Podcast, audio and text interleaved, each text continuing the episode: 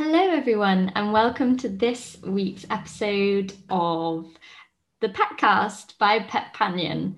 Um, today, we're going to be having a fascinating conversation with Ian Wright. Ian is the head of ESCCAP UK and Ireland, Ireland and guidance director um, on, on, on Europe. Um, so I'd love for the listeners to get to know a little bit more about you, Ian, and the amazing work that you do at ESCCAP. Oh, thank you, and uh, thanks for the invite. Um, so I should say, first of all, I'm, I'm a vet, so you know I treat sort of all sorts of small furry creatures, cats, dogs, um, birds a little bit as well in, in practice, occasionally something more exotic, but not, not very often. Um, up in Fleetwood, so up in wonderful Lancashire on the coast. Um, as well as being a vet, I have a special, um, I like to think of it as an interest, in no way an obsession, the interest with parasites. So, you know, the creepy crawlies that cats and dogs and, other animals get that perhaps we don't like to dwell on too much, we don't like to think about, um, but all, all cats and dogs carry. Um, so, you know, because I have this interest, I did a master's in parasitology and I've carried on doing research in, in practice since I graduated. It's gradually led to me becoming head nationally of an organisation called ESCCAP, which is the European Scientific Council for Companion Animal Parasites. It's a bit of a mouthful, hence the acronym. um, and we give essentially we give free parasite advice. So we have a website um, both for pet owners um, and for vets in practice as well. And um, well, we give we give advice on all sorts of aspects of parasite control. So things like fleas, worms, um, you know, just ways um, that you can manage them, signs that you can look out for, um, but also, you know, lots of advice now regarding things like pet travel um, and pet importation. Um, some people are rescuing pets from abroad. Before lockdown, lots of us used to enjoy taking our pets abroad. And I'm sure we'll do again. When we go outside the UK, there's the potential that we're going to meet all sorts of exotic parasites, uh, things like exotic ticks, um, exotic worms, um, you know, that we just need to be aware of. So it's just this wonderful resource. We have maps for across Europe, show you which parasites are living where, um, but we also have a free um, advice um, sort of service as well. So you can put in email questions, you know, any aspect of parasite control that you don't understand, um, you can ask us about. The only thing that you can't ask us about is specific questions about your pet cases. So if your pet has a parasite or you think it might have one, we can't, because of veterinary rules, we can only comment on specific cases under our care. So I can give all sorts of exciting advice about parasites in general, but we can't comment on individual cases. That's amazing. And for those of you who are not familiar with ESCCAP's work, um, definitely check them out. It's such a useful resource. And we are very pleased to say that we will be integrating their amazing work into the app to make it even more accessible for you to access whenever and wherever you need um, parasite advice or information. Um, I thought it'd be very useful for um, owners who are um, kind of new to pet ownership or would like to know more um, about some of the most common parasites that dogs and cats encounter?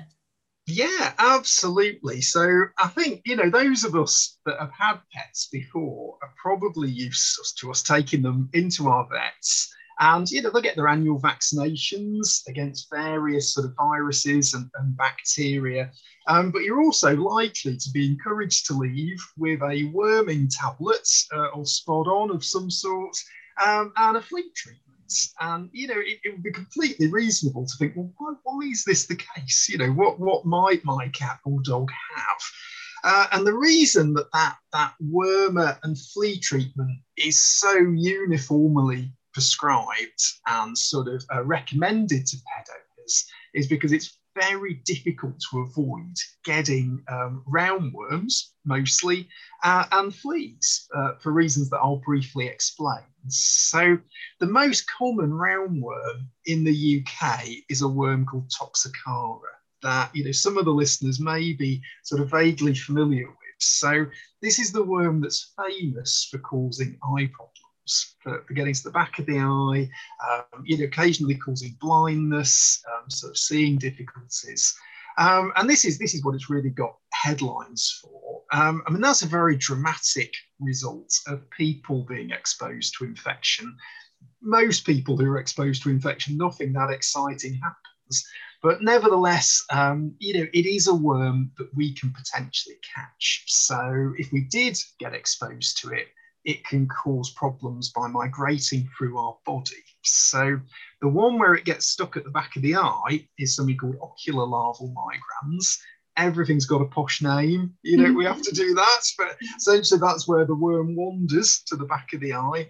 Um, we also get something called visceral larval migrans, where it wanders all over the body, so it could cause breathing difficulties, abdominal pain, headaches. Um, but there have also been links with Toxocara to um, epilepsy, um, dermatitis, um, asthma, um, learning difficulties. So I think it's fair to say that if you're exposed to a lot of this worm, it's probably not good for you. Uh, and you know, there's the potential for you to be exposed over time. Um, because what happens is these adult worms live in the tummies, in the guts of cats and dogs and they pass eggs into the environment. These eggs are microscopic; you can't see them. They're in the in the feces that have been passed. Like say, not not a very nice sport, but there they go. Um, and then they get dispersed into the soil, and they're not immediately infected. So you can't get Toxocara from fresh dog and cat poo that's been passed. But what happens is they mature like a fine wine in the environment. They get a little worm inside that egg. Uh, and then, if we accidentally, or for kids, they often deliberately eat soil, um, then we can develop the worm and, and on it goes. Um, these eggs, as well as being microscopic, are very sticky. So it's very easy for them to get from the soil and the feces onto gardening equipment, uh, maybe on the end of your pen that you're absent-mindedly sucking while doing your allotment planning. Um, can get onto children's toys very easily and dog toys. So these eggs get passed around in the environment after being passed in the feces of cats and dogs. Um, and the thing is, it's really, really common in puppies and kittens. So your vet will tell you to worm your puppy and kitten monthly. And that's because they get these worms from their mum. So in the case of dogs, they cross the placenta at birth. Even if your dog's been really well wormed, some of these worms will reactivate and cross the placenta, um, and others will go into the milk. And in the case of cats and dogs, they'll be passed in the milk and they get infected that way. So as a result, you've got almost 100% of puppies and kittens with worms, which is why we recommend this monthly treatment to eliminate them. And when you get to about six months old, a bit of natural immunity kicks in, um, and a lot of these worms are shifted. Um, and then sort of cats and dogs will shed these worms, worm eggs on and off through their whole lives. So, you know, for some dogs and cats, that'll be very occasional. Um, but for others that go out rummaging, hunting, eating small furry creatures that have eaten the eggs, you know, particularly cats, you can imagine, live in the dream uh, out there, then, you know, their shedding is going to be much higher and much more frequent. So, you know, roundworms are kind of there in the background and you know, you may be thinking, "Oh gosh, that's terrible. Don't, don't want to touch me cat and dog now." But you know, it's very, very easy to avoid infection. So by worming regularly, we know that four times a year worming reduces egg output over the lifetime of cats and dogs. So, you know, by doing that, by really good hand hygiene, so washing your hands, um, washing fruit and vegetables that you're not going to cook. So it's very tempting to just pull that spring onion you've grown out of the ground and just think, oh, I'll just have a little nibble on that. But if the cat's had a number two in your allotment, you might just want to rinse it, you know, before eating it. you know, very simple precautions. Um, covering of sand pits um, so cats don't defecate in them and then your kids don't play in them. You know, so simple precautions, um, you know, can help to really eliminate that risk of being exposed. And if your cats and dogs really are living that dream, if they're hunting a lot, or if they're spending a lot of time in contact with young children, then I would treat them for Toxocara every month. So I mean that's the most common that's the most common parasite on the inside. The most common parasite on the outside are fleas, uh, and of course that's something that again we're very familiar with a lot of our cats and dogs getting. Um, there was a big, big survey looking at fleas um, a couple of years ago in the UK that found about one in four cats have fleas and about one in six dogs. And I mean, that's despite our best efforts um, to get rid of them. They're, they're pretty, pretty hardy. And most vets, and certainly we at ESCCAP nationally in the UK, recommend treating all cats and dogs for fleas all year round. And the reason for that is that there's no easy way to avoid an infestation getting into your home. So they've looked um, at all sorts of risk factors for you know things that you might consider. You might think, well, perhaps you know my cat or dog have this lifestyle, and then they're not going to be exposed to fleas. But it doesn't matter whether your cat and dog lives indoors, outdoors, whether it's male, female, whether it's got a short coat, long coat, whether it's winter or summer, there's still this background risk over time that you're going to be exposed to fleas. And it is much more likely you're going to get exposed in the summer. Your, your pets are going to spend more time outdoors, it's warmer, it's more humid. But what we've done with lovely centrally heated homes is we've created a winter environment that fleas can live in right through the winter as well. And I think a lot of people consider fleas to be like lice. So, you know, lice you can defeat mechanically. I've done this with my own kids. so think about lice, you know, they live on one person and they get they get transmitted through close contact but there are no life stages or very few for lice in the home. So if you keep killing the lice mechanically with a lice comb uh, or you know a sort of you know drowning shampoo or sort of you know product, you can gradually eliminate eliminate those lice and they will die without you having to use insecticide. The difference with fleas is that 95% of flea life stages are living in your home. So a single flea can lay 50 eggs a day. So you get one flea on your cat, it comes into your house. 24 hours later, it's laid 50 eggs. That's just one flea.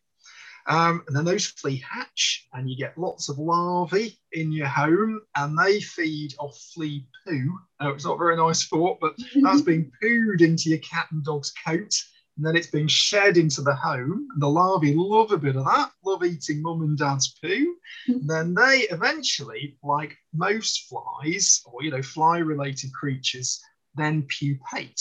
So they form pupae in your home. And then when you and your pets move around your home, the pupae sense that movement, they emerge, a new flea jumps onto you, and the life cycle is complete. A lot of people think, though, therefore, if their cat never goes out, or if their dog rarely goes out, then those fleas aren't going to get into your house. But it's very easy for them to be activated outside. So cats will very frequently pick up fleas by sticking their head in animal burrows, uh, having a little investigation and activating lots and lots of um, but any uh, dog out on a walk, or, or it's, it's, a horrible thought, but us out on a walk can activate these pupae. They'll get onto our clothes or they'll get onto the coats of pets, and then they'll be brought into the home. And then if you've got pets in the home that they can breed on, then off goes the life cycle and they're away very, very quickly. And unfortunately, once you've got an infestation established in your it takes at least three months to eliminate it, often longer. Um, even doing everything right, you know, treating the pets, hoovering in the home, you know, hot washing bedding, treating the house with insecticides, doing all of these things takes a long time to eliminate. an infestation um, once it's established. Um, so, which is why, you know, prevention is better by using a sort of routine insecticide on pets, then we can stop those infestations from establishing. And I think any any of the listeners who've had to live with a flea infestation know it's not very nice. We, there we go. So we yeah, can receive bites. Um, you know, they're hopping around. You know, you get the larvae in your couch. You know, and it, it they can cause really quite severe irritation to people but also sometimes to the pets that they're living on. But they also transmit um, pathogens that we can catch. So, uh, pathogens like Bartonella that can cause chronic illness, um, something called Rickettsia felis has been found in the UK, causes an unpleasant illness. So, you know, these, these aren't parasites that you want to be living with in your house over time if if you can avoid it. So those are the big two really. It's sort of Toxocara on the inside and it's fleas on the outside. So those are the two that we really recommend year-round treatment for. And then there are lots of other parasites that your lifestyle or where you live in the UK might make it more likely for you to be exposed to. And in that situation, your vet might recommend you know, additional parasite prevention for those parasites, what we call a risk-based approach. So rather than just treating for everything, they'll ask you a few questions, see what your lifestyle is going to predispose you to, and then there'll be some targeted killing, uh, and you know, we'll try and get those parasites under control that was amazing and some really really great top tips and i've never been more excited about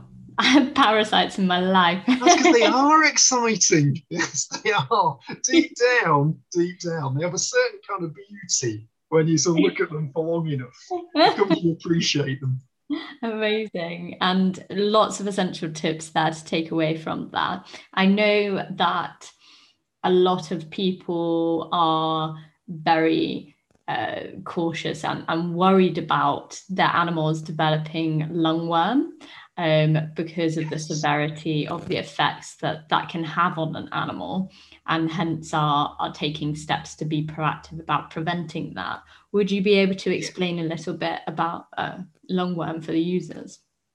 Yes, so so lungworm is actually a little bit of a misleading term. It, it, the, the, lungworm, um, when we talk about lungworm, when you see the ads on the telly uh, and you're worried about your dog eating a slug and then getting very sick, um, that lungworm is called Angiostrongylus vasorum, which is a bit of a mouthful. That's why we call it lungworm. um, the most common sign it causes is a cough. Um, so actually, most dogs that get lungworm will develop a sort of very treatable cough um, and will develop that sort of, those sort of ongoing sort of you know respiratory difficulties as a result of infection. That's why we call it lungworm. The adult worms, though, actually live in the arteries um, and in some of the chambers of the heart. So technically, it's a heartworm, but you know it's it's a technicality for those of us who, who love going looking for these these parasites. Um, like I say, most dogs that get it are going to get better, you know, with treatments, you know, or then they're going to naturally eliminate those parasites. Um, I mean, some dogs that get lungworm don't get sick at all. The, the reason that we worry about lungworm is that a minority of them are going to develop quite serious disease. So that can be bleeding, um, uncontrolled bleeding, what we call a coagulopathy, um, and rarely they can die suddenly from blood clots. Um, they can also get neurological signs. So, you know, they might get awkward twitches or head tilts, a loss of balance um, with lungworm. But, you know, it's really the bleeding that, that is one of the things that we really worry about with the parasites. So, if you're in an area which has a lot of lungworm, then routine prevention for is, is going to be recommended by your vets. And there are some, you know, really, really sort of badly hit parts of the country. So Greater London, for instance, um, 74% of foxes, which is the natural reservoir, have the parasites. That's you know three in four foxes. Um, and the way the parasite is spread is it's passed in feces, but then those feces are consumed by slugs and snails, um, occasionally by amphibians like frogs as well. And hard as it is to believe, some cats and dogs, well, some dogs, sorry, in the case of Angiostrongylus, love eating slugs and snails, particularly slugs, uh, and particularly some of the smaller slugs. Um, so they'll eat those slugs, and then the parasite will migrate around the body and complete it, its life cycle. So it's really, like I say, it's those dogs some dogs that just love eating slugs. You'll know, you know, those of you who own those dogs, you know, love a bit of slug eating action. Um, but these slugs can very easily be accidentally consumed. So some dogs love eating grass. Um, and, you know, some of the slugs we're talking about are smaller than a 5p piece. So they can easily be eaten along with the grass.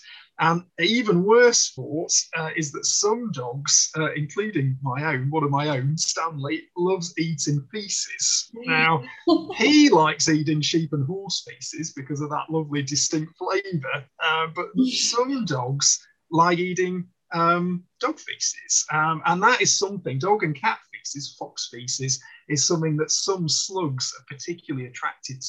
They love to ingest. So the slugs are eating the poo and then the dog comes along and eats the poo. And in a sort of, you know, strangely ironic event, the slug, the, the feces eating slug is consumed as well.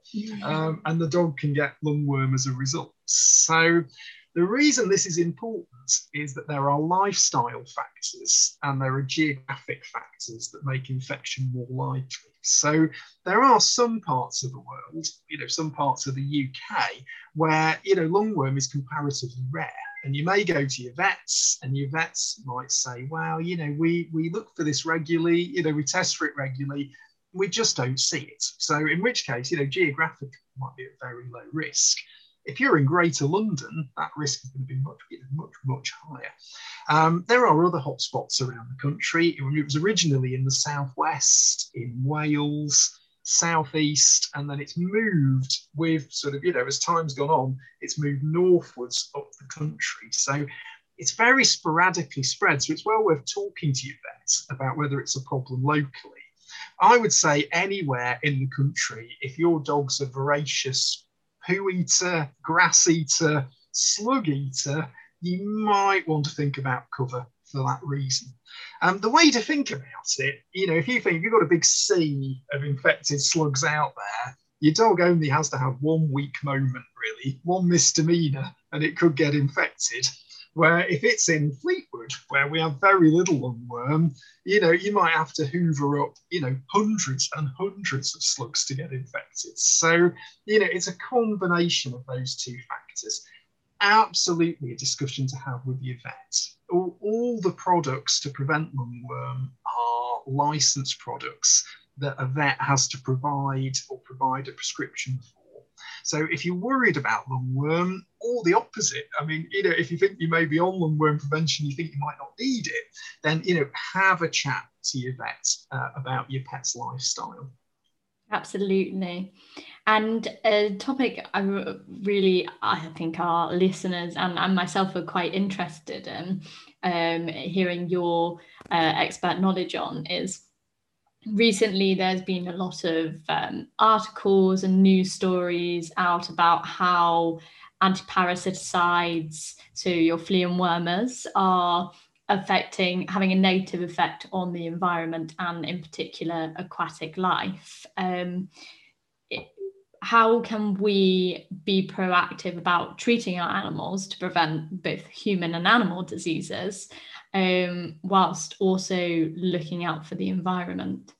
Okay, so I think you know the first thing to say is that you know we do need to have a close eye on this. So there was this study recently that got a lot of publicity that found um, a couple of different um, products that are used in flea treatments in sort of UK waterways, and these products are used in agriculture and horticulture as well. So, you know, we have to sort of bear in mind they may be coming from a variety of sources, but nonetheless, you know, we do use, I mean, by the advice that ESCCAP gives, you know, a lot of insecticides and um, sort of parasiticides, so some products for worms as well, in, in our pets, you know, day in, day out. And if we're going to do that, you know, we only want to do it if it's necessary. And also, we want to try and make sure as much of it stays on and in the pet as possible and not accidentally washed down the sink uh, or disposed of in the wrong way. So, the first thing to say is that it's important to talk to your vet. You know, that's the thing. I would encourage you, not just because I'm a vet, but, you know. I would encourage you to talk to your vet and, you know, talk to the whole vet team. Um, nurses are very knowledgeable as well. And, you know, the whole practice team is going to have been, you know, well trained, well versed in, you know, the sort of parasites that are present locally and the sort of prevention that you might need. So, you know, have that conversation, you know, go in and say, look, you know, I want my pet to be healthy, you know, which parasites should I, should I have prevention for? And, you know, try and target your treatment in that way. So, you know, at ESCCAP, we very much promote this risk-based strategy. You know, you shouldn't be treating for everything all of the time. Your lifestyle and where you live should inform what parasites you have prevention for. Unfortunately, at the moment, on current evidence, I mean, you know, always reviewing what, what we're doing, but on current evidence for fleas, we still believe that you need that year round treatment. So you're going to have year round treatment for fleas, and if you're going to have that minimum year round worming for Toxocara, then we want to do everything we can to try and prevent those treatments getting from your pet into the environment. And best way to do that with the flea treatments is advice. So, what I would encourage you to do, you know, some people like to go to their vets, and I would encourage you to go to your vets. We're very well trained. You know, most of us are lovely and quite happy to sort of chat about these things. Me, perhaps more than most, but you know, everyone nonetheless and you know go and you know have a chat about first of all which is going to be the easiest product for you to give you know products now come in spot on form in tablet form in collar form you know it's, it's important that you as a pet owner are comfortable administrating whatever you're going to put on your pet. You know, you don't want to, you know, if your cat hates having pills, you don't want to risk getting bitten, you don't want to end up, you know, it being in the carpet. You know, if your cat it doesn't like a spot on, you don't want to end up with it all over your hands and not on the cat. So have that conversation. It's very, very important that your preferences are taken into account. That's the first thing. But there are also products that are less suitable in certain situations. So, for instance, some flea products aren't absorbed into the body. They work on the surface of the skin and the coat, which absolutely fine. They work just as well that way, but it means there is the potential for them to be washed off, um, you know, either through frequent swimming uh, or shampooing. And you know, there's many of us um, that are pets. Um, you know, one of mine has skin problems. Um, you know, needs regular shampooing. So in that situation, a, a, product that's absorbed into the body is going to be better uh, for you. You know, so it's going to be better in terms of how well it works, but it also means it's not being washed off. You know, into sort of waterways and into the environment. Um, all of these products, whichever product you're using, has a data sheet and it will actually say how long to leave your pet before you sort of shampoo or wash. It's extremely important that you follow that advice because you know we don't want to wash this product off into the environment, um, but also talk talk to your vet practice about it and which product is going to be the most suitable. If you don't, you know, for whatever reason, if you don't want to talk to a vet, you know, there are very well qualified, um, what are called SQPs. So, you know, sort of these sort of, you know, specially qualified people that work in pharmacies uh, and in, different areas. Um, you know, I just encourage you to talk to someone who's trained about what the best product is and how to use it rather than say just nipping to your supermarket, take a powerful insecticide off the shelf and not be confident you know what you're doing with it. So, you know, that that would be my biggest piece of advice. Bear in mind that, you know, sort of flea products can get onto your hands.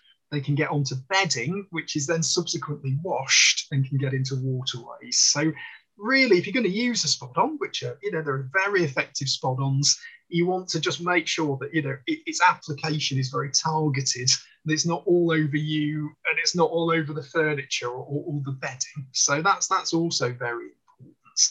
And you know, if you end up not using product for whatever reason, and you, or you've got lots of empty packaging, it's important to dispose of that appropriately. So, you know, as far as possible, we want empty packaging to get into landfill where there's a certain amount of protection rather than sort of being littered or you know sort of accidentally getting out into the garden and unused product should absolutely go back to your vet where it can be disposed of in a responsible manner you know if you've got a full pipette of insecticide don't just throw it in the bin you know bring it back to your vet or, or wherever you, you got it from you know to deal with it in that fashion and, and finally, for things that are absorbed into the body, some of that inevitably is going to come out in the feces. Uh, and this is another very good argument for picking feces up. Um, you know, it's good to encourage cats to use litter trays.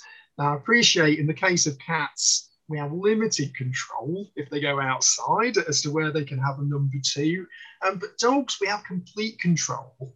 And there are just so many good reasons for you know picking up your dog's poo and disposing of it responsibly. So, you know, I really encourage people to do that as well. And, you know, those are just very simple things that we can do that inherently will limit some of that contamination.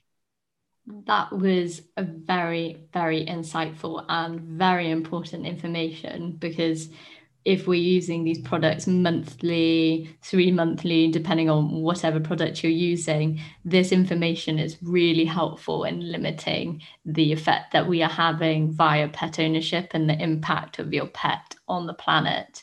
Um, so amazing top tips from from that front. And what we love to do at the end of our podcast is to have a little expose on on people's pets. So Ian, would you like to introduce your pet? Okay. Um, so I, I have two dogs at the moment. Um, so I have Bella, who is, well, the, the breed formerly known as Mini Australian Shepherds. They're, they're now after ooh, hot political controversy that Bella is completely unaware of. The a breed has been renamed as now a Mini American Shepherd but they're, they're like they're like collies, but that little bit smaller, and um, you know very active. They're on the go all the time. So you know she wants to be off the lead. She wants to be playing. You know she'll tolerate. A bit like a cat, she'll tolerate a bit of a cuddle. She'll be like, "Oh, come here, you know, I'll let you, I'll let you cuddle me for a few minutes." But then she'll want to play with a ball again. So you know, she'll be, she'll be off.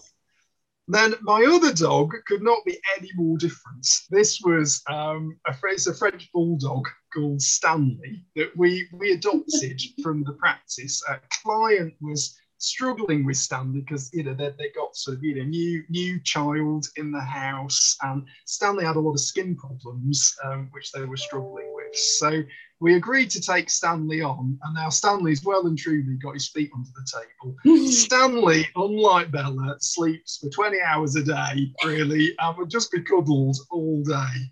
And those four those four hours is awake, eating is a top priority. So he's probably a bit miserable now because he's owned by two vets and he's rationed. Um, we've turned his body into a temple. It looks like he's ready to compete in the Olympics.